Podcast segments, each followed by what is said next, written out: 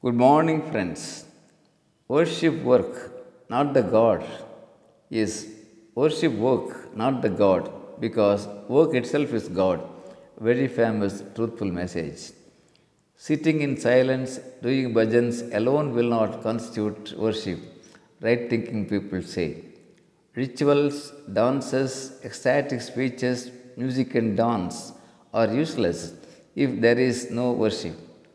Only selfless work performance in the right direction will enable people really spiritual.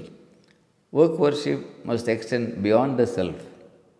For example, a student studying with sincerity to gain knowledge for the welfare of the society, an office goer doing his duty with love, treating his fellow beings with kindness and care are really spiritual. Also, an admiration and care for the marvels of nature, the sky, the mountains, rivers, and ocean will make this world a better place to live in. All these activities define the selfless work dynamism. Work worship dynamism stimulates changes.